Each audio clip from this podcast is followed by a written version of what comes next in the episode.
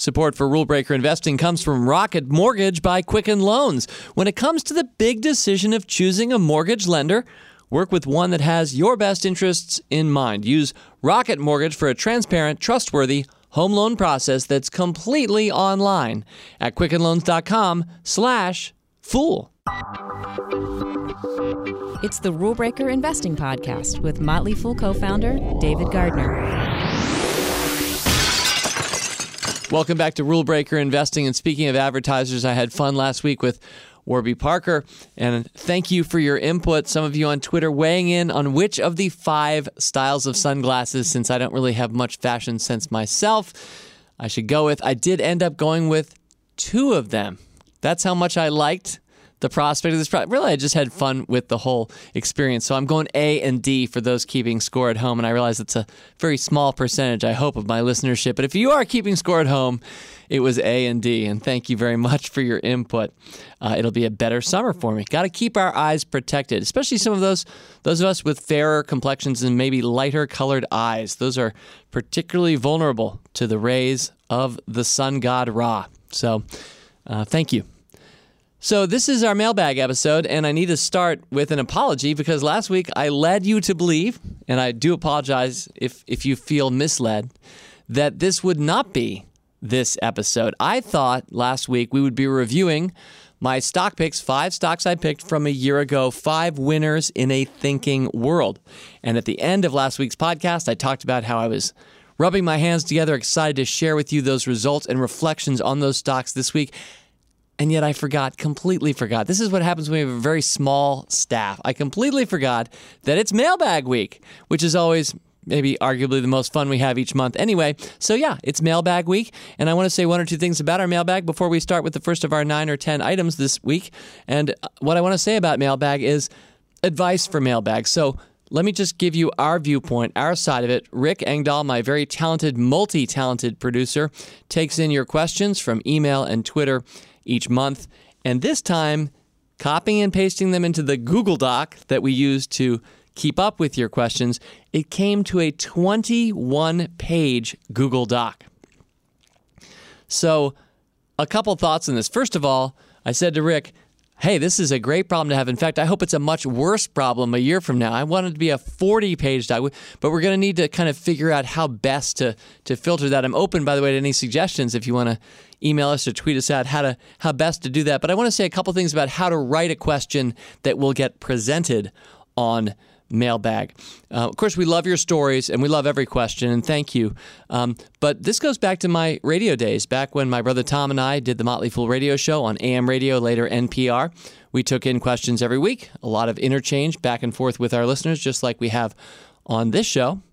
And we learned a few things in terms of how to drive ratings, we weren't really driving ratings for our show. It wasn't really a goal of our show, but how to select good questions that people want to hear, especially NPR is good at this. If you're a fan of something like Car Talk, if you've been a fan of that show in the past, you'll recognize that they do a pretty good job selecting it may sound like a live call in show, but they're really selecting the best callers or most interesting questions that people leave on their tape machine over the course of the previous week before each show.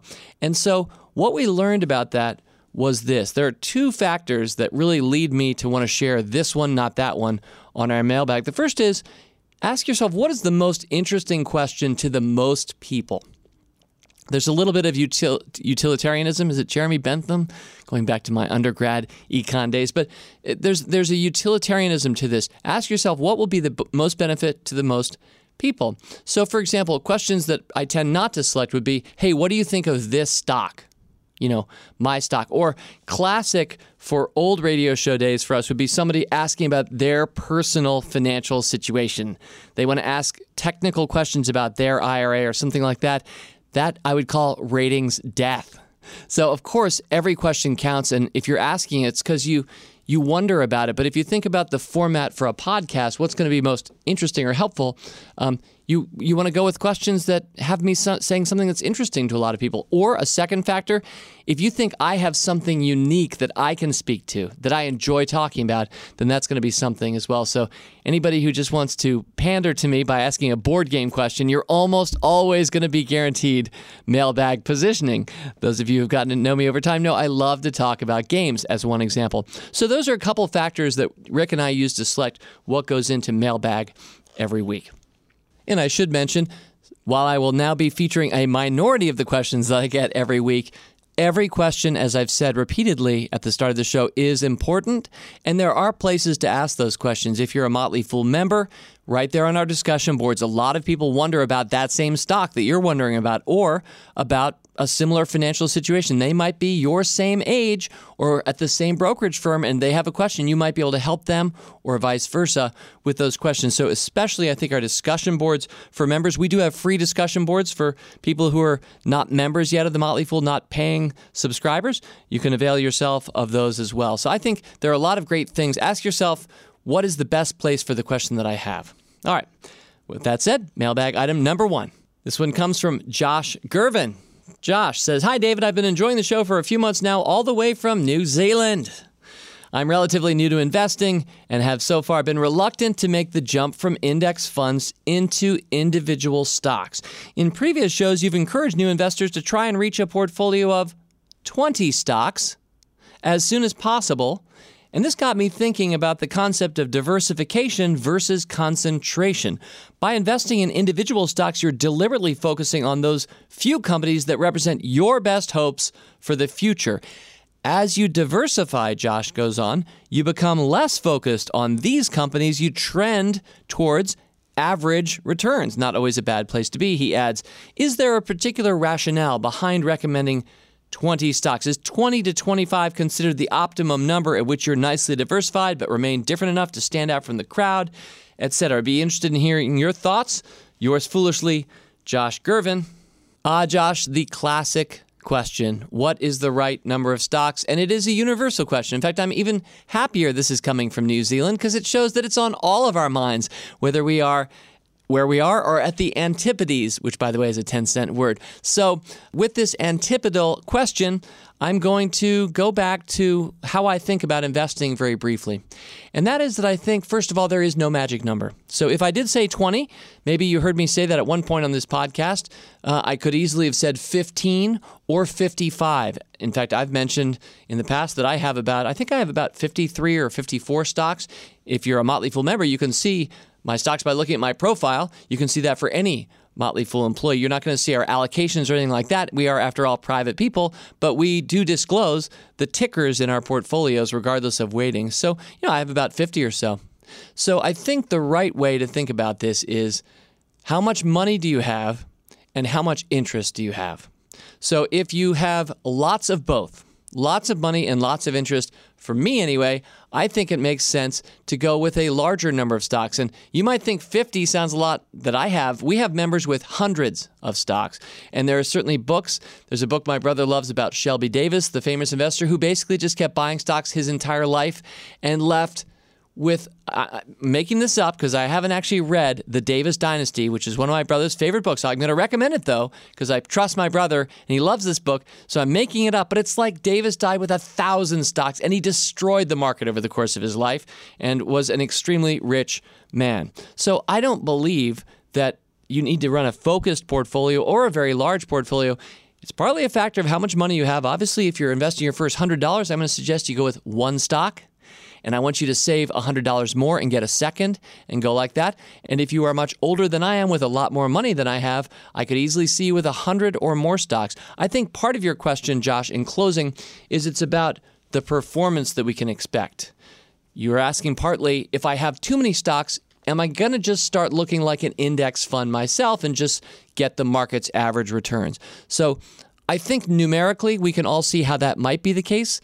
Just pure math here for every additional plus one you add to your sample size, your sample is more likely to look like the mean average of the overall performance. So I think that that's true. At the same time, we buy these stocks at different points over time. Usually, we're making a lot of money on stocks that we've held for the longest time. For example, when Netflix went up for Stock Advisor members about 5% the day that I'm taping, for a lot of us, that's a stock that we've held for a long time and it's spiffy popped. In fact, it it, I think a spiffy three popped for Motley Fool Stock Advisor with just a 5% move.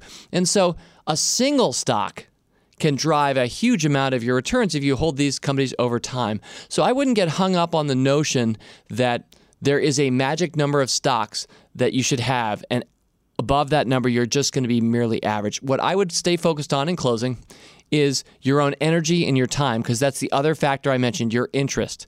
For me, I'm a kid in a candy store. I probably could get by with just 25 stocks, but I love the stock market. I love learning and following these companies.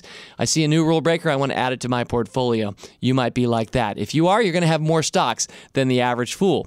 Um, on the other hand, if you don't have that much time or interest, uh, you might well just want to keep the number down so you don't have to spend your whole life tracking these.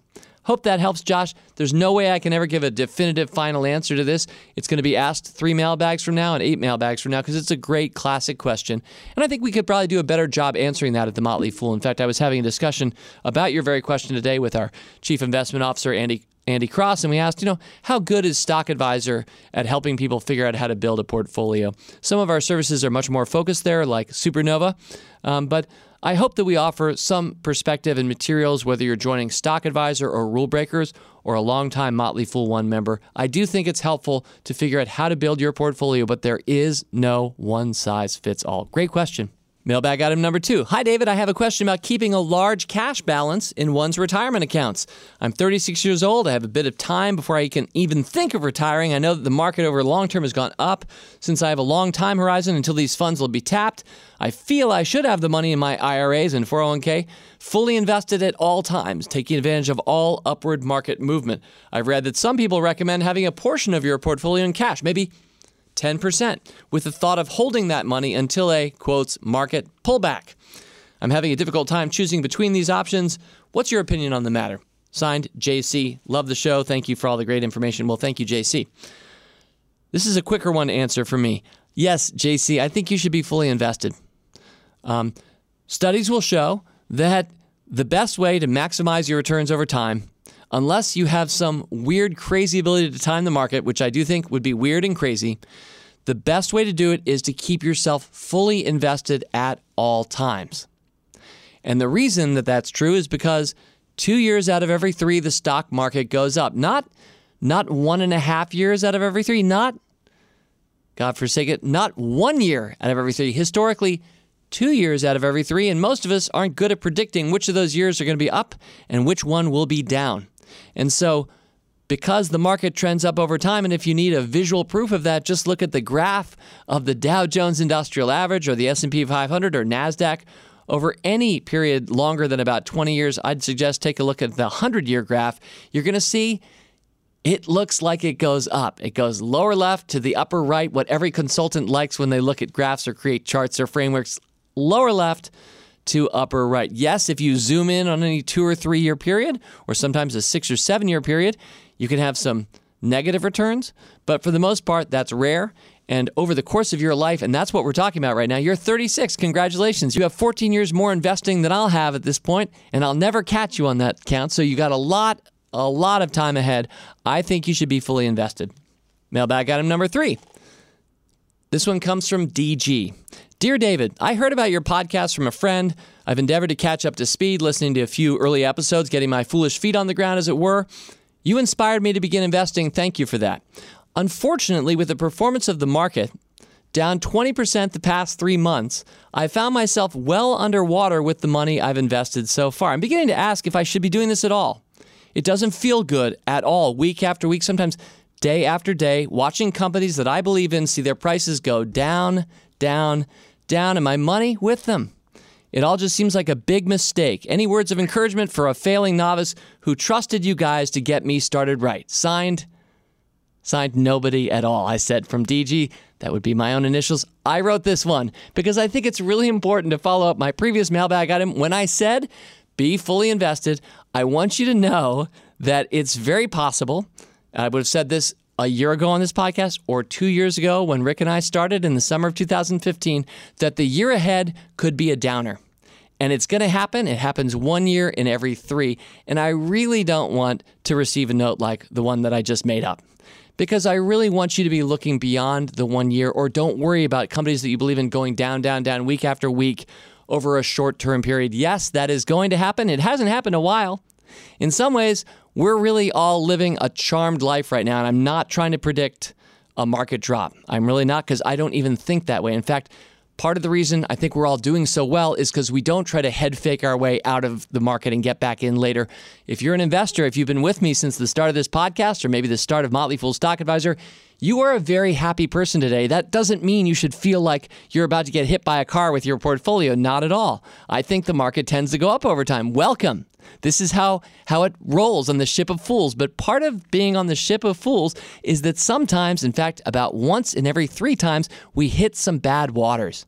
And so I really want to make sure when I tell JC in my previous mailbag item that you should get fully invested, if JC, you agree with me, or Josh from New Zealand earlier saying you're having a hard time getting from index funds into stocks, if you finally make that move, and then you find the market drops and it feels disconcerting for a solid few months, maybe even as much as a year, that doesn't mean while it's natural to be sad or question yourself, it does not mean that it was a bad decision for you to get into stocks. It was just unlucky timing. And the best way to take unlucky timing out of the equation altogether is to make timing not even count by simply becoming a lifelong investor.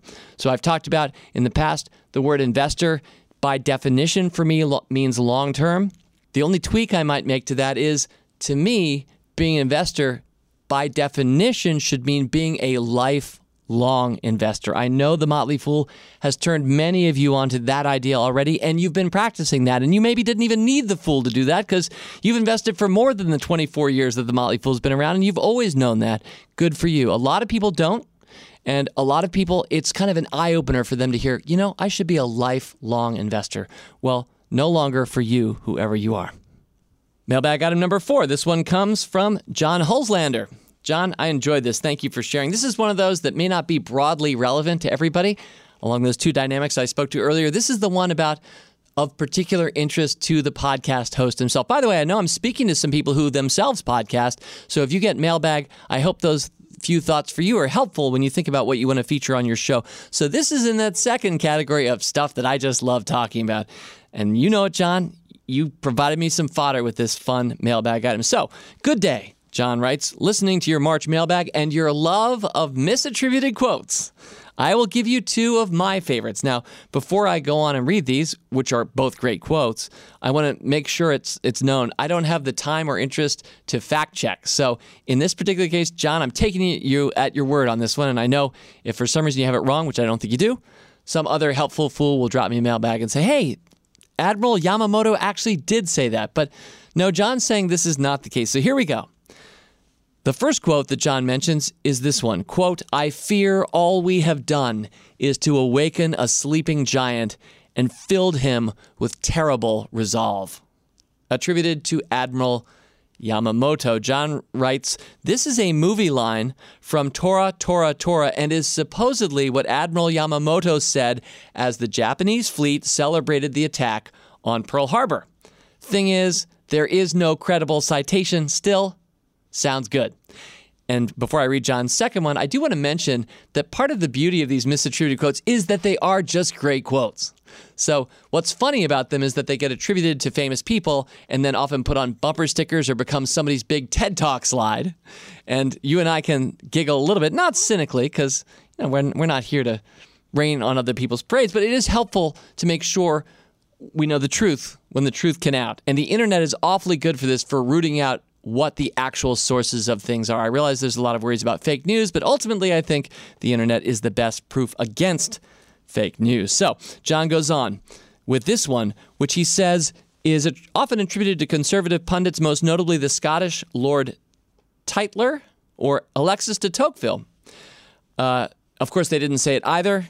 John says, still, it sounds good, and here it is.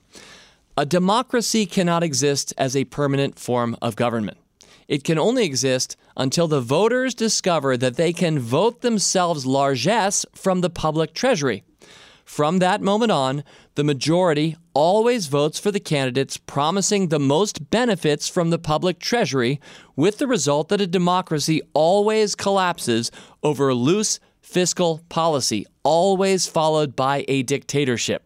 The average age of the world's greatest civilizations has been 200 years. Great nations rise and fall. The people go from bondage to spiritual truth to great courage, from courage to liberty, from liberty to abundance, from abundance to selfishness, from selfishness to complacency, from complacency to apathy, from apathy to dependence, from dependence back again to bondage. John, thanks for that. You concluded by saying, and my mini financial hack. You're probably remembering that we have our our mental tips and tricks and life hack episodes from time to time. So you gave your own. As a college student, you wrote, I paid for a lot of stuff with cash. I would take the change, throw it in a tin, and at the end of the school year, roll the coins and use the money for a day at the amusement park. I do the same thing now as an adult, John writes, with a seven year old. Only at the end of the year, I take the money and put it into my son's 529 plan. Good fooling. That's how he closed it. I say to you, sir, good fooling. And I'm also going to fit a quick Scott Phillips tweet in here because he's got a misattributed quote to share as well. He says this is usually misattributed to Einstein, but it is, he says, brilliant. Anyway, here it is quote, everyone is a genius, but if you judge a fish by its ability to climb a tree, it will live its whole life believing that it is stupid. Which, by the way, puts me in mind of a book that I picked up bought on Amazon a few weeks ago. It's called Play Anything. It was pointed out to me by my friend Chris Hill of Motley Fool podcast fame. And Ian Bogost, the author, tells the story of the now deceased novelist David Foster Wallace giving an address at Kenyon College. And the title of his address was This is Water. And it comes from this introductory parable. Again, I found this in my reading. It connects right with Scott Phillips's quote about Einstein fish in particular. This is water in which an older fish exchanges a pleasantry with two young ones, asking, How's the water? The older fish swims on. One of the younger fish responds to his compatriot, What the hell is water? The point of the story, writes Wallace, quote, is that the most obvious, ubiquitous, important realities are often the ones that are the hardest to see and talk about. End quote. So, hope you enjoyed that. Mailbag item number five. This is from Jason Dectebrun. Jason writes, Wonderful show. I can't thank you enough for sharing your invaluable wisdom with aspiring investors like myself. I'll get right to it. You have repeatedly expounded on the fact that you prefer to add to your winners rather than your losers. But when precisely do you choose to invest more in a winning stock? Do you wait for dips? Do you wait for evidence of continued strong price appreciation? Do you wait for a certain duration of time to have elapsed? I would imagine there's more thought and logic that goes into this decision than meets the eye. I can't myself recall hearing you elaborate on that point in any of the previous episodes, so I, maybe some other fellow fools as well, would find it valuable to hear more about how you approach this. Sincerely, Jason Decterbrin. Thank you, Jason. You're right. I, I don't think, I think it's one of those mantras and one of those kind of Mantras, we usually they become mantras. We repeat them in our heads, we say them to others, and they just become a truism. They become who we are and how we are who we are. But I don't think that I have really expounded on how to do that. I've probably talked more about the why than the how. And once we get into the how, you're going to find there is no particular science that I have. We have a longtime member who's now a staffer, Danny Vena, a friend of mine, who probably is listening to this right now, and he developed his own approach to adding to winners. I'm going to slightly butcher what Danny does, and he should feel free to um, to write in about this next month. But it emerged as a series of discussion board postings that I followed over the years, and I thought it was at first kind of crazy in a really interesting way. He basically would buy an initial allotment of a stock, and then he would specifically wait for that stock to go up 40% in value and he would only ever add to stocks that right then hit that. And if they did, he would add. And then he had another 40% above that. And over the course of time, he would build out positions. Now, you can imagine sometimes this works, sometimes it doesn't. When it doesn't work, it goes up 40%, but it was more of a cyclical parabola stock. And then you add it, and then it went back down, and you end up being sad. But because we're looking at rule breakers, we're trying to find the world beaters, he has a good eye for this. He is now a staffer at the Motley Fool It works really well when you find a company like Netflix or Facebook or Amazon, and the list goes on. You're adding to winners. So that's an example. I'm just throwing that out. It's not my own example, and it's his, and I think he's refined his approach over time. But that's an example of somebody who had a real specific trigger. So that's if you're a systems thinker or you like to build systems, you like to be very process driven, you could take that kind of approach even though I love systems and I like to think that I'm somewhat process driven, I don't have anything like that when I think about adding to winners. I'll, I'll say this for me, it's about the business winning as much as the stock. Yes, when I say add to my winners, it means I'm adding to stocks that are up for me. But the reason that I would add to this one, not that one, if two stocks are both up, I'm going to pick the one where I look at the business and I say it's doing really well. So it's much more business focused than it is stock focused. And I think in closing on this one, Jason, I do believe that it works because I do believe the winners generally keep on winning. It's not just true in the stock market, it's true in business. In, in my mind, it's true in life. So you may agree or disagree, but at least you know kind of how I frame things up and why I tend to do that. And I'm really happy to say the one thing that this approach takes away is that horrific possibility, anyway, to me, that you might buy something, it goes down, and you're like, I liked it at that price. Now I'm going to buy some more here, and it goes down again. And you're like, the market does not understand the stock. I'm adding more. And so the surest way to knock yourself out of investing altogether would be to do the opposite be adding to a loser and keep throwing, as they say, good money after bad. So I hope that's helpful. And yes, it is kind of baked into what I do, but there's not a lot of specific process there. All right, before we go to mailbag item number six. Support for Rule Breaker Investing comes from Rocket Mortgage by Quicken Loans when it comes to the big decision of choosing a mortgage lender. And let's face it, that is a big decision for many of us. It's important to work with someone that you can trust and who has your best interests in mind. With Rocket Mortgage, you're going to get a transparent online process that gives you the confidence to make an informed decision. You can even adjust the rate and length of your loan in real time to make sure you get the mortgage solution that's right for you.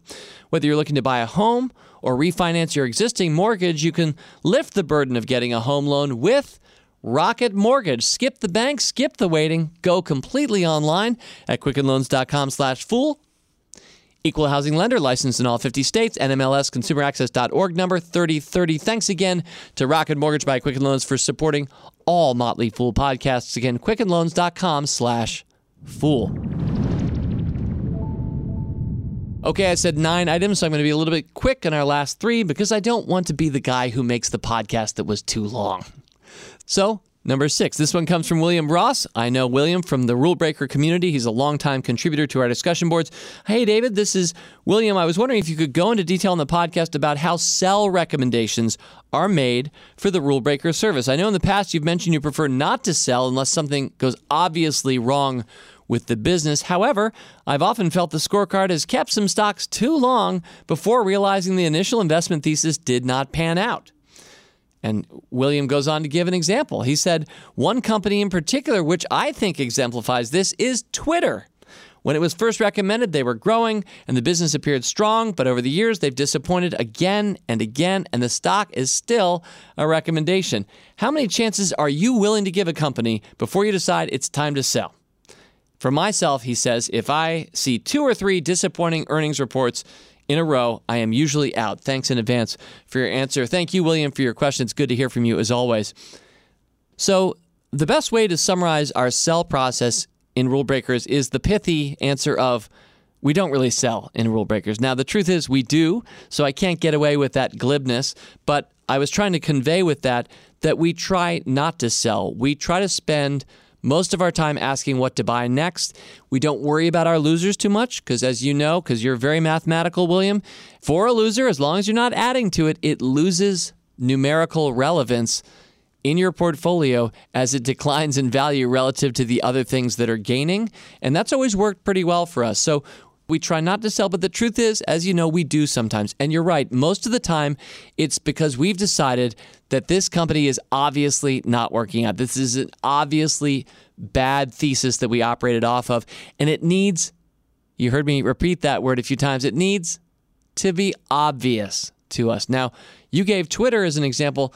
I can't say to me that it's obvious that Twitter has failed. I definitely agree it's been a disappointer for stock market investors. And as a business, it's disappointed um, fairly repeatedly over the last few years. Higher expectations for the performance. Do we have good management at Twitter? Those kinds of questions. I totally understand why you might have grown disconsolate or sold the stock. There are, after all, so many other great companies. None of us, I think, should be too focused on any one stock. I think that's a mistake, winner or loser. Uh, so I, there is no specific process by which we decide three strikes and you're out. If you're a Rule Breakers member, which I know you are, William, you know we have a penalty box where we'll throw stocks in there, not because of the stock, but usually because the business we have questions about. We, we can't say we want that one. This is NHL hockey terms here. We don't want that one out on the ice right now skating for our team. We're going to put it in the penalty box because we have other players we can put on the ice. So we use that penalty box, and sometimes that's a way station for future sells. And again, if you're a Rule Breakers member, you probably know this. You can look at our penalty box and see what's there. So I would say, in conclusion on this one, that selling is not a big preoccupation for us. I know it's one of the most frequently asked questions, and a lot of people, once they bought a stock, the first question they have is, What's my target price and where would I sell? But for us, it's a process of just persistent ownership over time, and it's the exceptions, and usually the ones that fail, that we end up selling.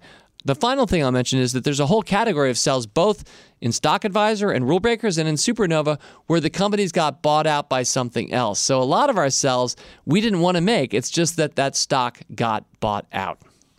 Mailbag item number seven. This one's from Andy Lehman. Andy, we featured your music in our month ago mailbag. We enjoyed featuring that, and you were so kind to come back and say, hey, for Motley Fool members, if you like, here's a link. You can have all of my new album for free. So we're going to tweet that out from the. I, am not great at reading URLs over the air here on a podcast, but from our Motley Fool at RBI podcast Twitter. This week, we will feature that link that Andy's sharing. He, he goes on to say a little bit more. I, I, want you to know a little bit more about Andy. He says he doesn't depend on income from music for a living since joining Motley Fool Services about three and a half years ago. Andy, you're right. My thought process has been completely upended for the better in the arena of business and investing. The Motley Fool has been instrumental in guiding my thinking during a season of life where I was selling the business I had been running for a decade and still is with the current one. He says the current one is probably a 19 on the crushability scale for those who know our risk ratings. You're saying it's a it's a somewhat risky venture, but hopefully that'll change as we continue to grow. So we're talking to an entrepreneur who just happens to be a talented musician. Andy, thank you very much. Very generous of you. Fool on. Mailbag item number eight. This certainly is from one of my favorite fools, Ahmed Awami at Ahmed underscore Awami on Twitter. And Ahmed, it's always a pleasure to hear from you again. We tweeted out this question this was after our How David Beats Goliath podcast last month. We said, as an investor, what are your strengths and weaknesses? How do you play to your strengths? If you remember the point of that episode, please listen to it again. If not, because it's one of my favorite, most important points I can make to you. And in so doing, hide your weaknesses. And Ahmed came back with this this tweet. Love it. Just sharing it here on Mailbag. Most institutional investors are judged on their short term performance. We individuals don't have to play on that battlefield. And sure enough, I think that is a great example of David beating Goliath. You and I can and should think and act long term. And we're playing in a field where most of the big time competitors and the big money moving around is holding stocks for much shorter periods of time, and I don't think nearly as profitably as you and I can. So that's a great example, Ahmed, of where we all as Davids can beat Goliath because they're playing the game by different rules, and we can take advantage of that, and we do. And I also know that you tweeted out this week, and I appreciate this too because it goes under my big dumb money theme, which I play up on this podcast from time to time. An article from Bloomberg entitled ETFs Create Stock Markets That Are Both Mindless and too expensive, comma, study says. That's the title. Anybody who wants to read that article can look it up on Bloomberg. But the point here is that the more that the vanguards of the world succeed, and I love Vanguard and what they've done, but the more that people are just mailing it in, it creates a huge amount of what I call big, dumb money, investment funds that are not discriminating not picking this stock over that one, just buying everything in an industry, not being selective at all. And therefore, I think, and again, I think we're demonstrating this every day at the Motley Fool, and I hope you too in your portfolio, we can take advantage of that by buying the good ones and avoiding the bad ones in a world where Goliath is just kind of buying a little bit of everything these days. So thank you for closing the loop on, on that point as well, Ahmed. And finally, mailbag item number nine this week. This one comes from his screen name on the Motley Fool is Fool 4Z Tribe. I'm going to take that that you're maybe a Cleveland Indians baseball fan, Fool 4Z Tribe. You wrote, Dear David, I was going through some old papers over the weekend. By the way, this is going to be the inspirational story to close this mailbag. I was I was going through some old papers over the weekend, you wrote, trying to rid myself of excess clutter, and I came across some files that are quite illustrative. Around the turn of the century, that would be this one, so let's call it about 20 years ago. I was acting as trustee for an elderly lady who had fallen victim to Alzheimer's disease and was no longer able to manage her finances. The trust had a portfolio that was easily into seven figures, invested mostly in blue chip stocks. I remember seeing a couple names that you all would remember Exxon, for example. These positions were valued at $50,000 or more. I remember saying to myself, how does anyone get to the point where they are able to own that much of a single stock? My own portfolio's value then was less than 10% of that of the trust. A few years later, I met the fool. I started with the Venerable Stock Advisor service, but soon after added Hidden Gems, Inside Value, and Rule Breakers. Ultimately, I became a charter member of Motley Fool One.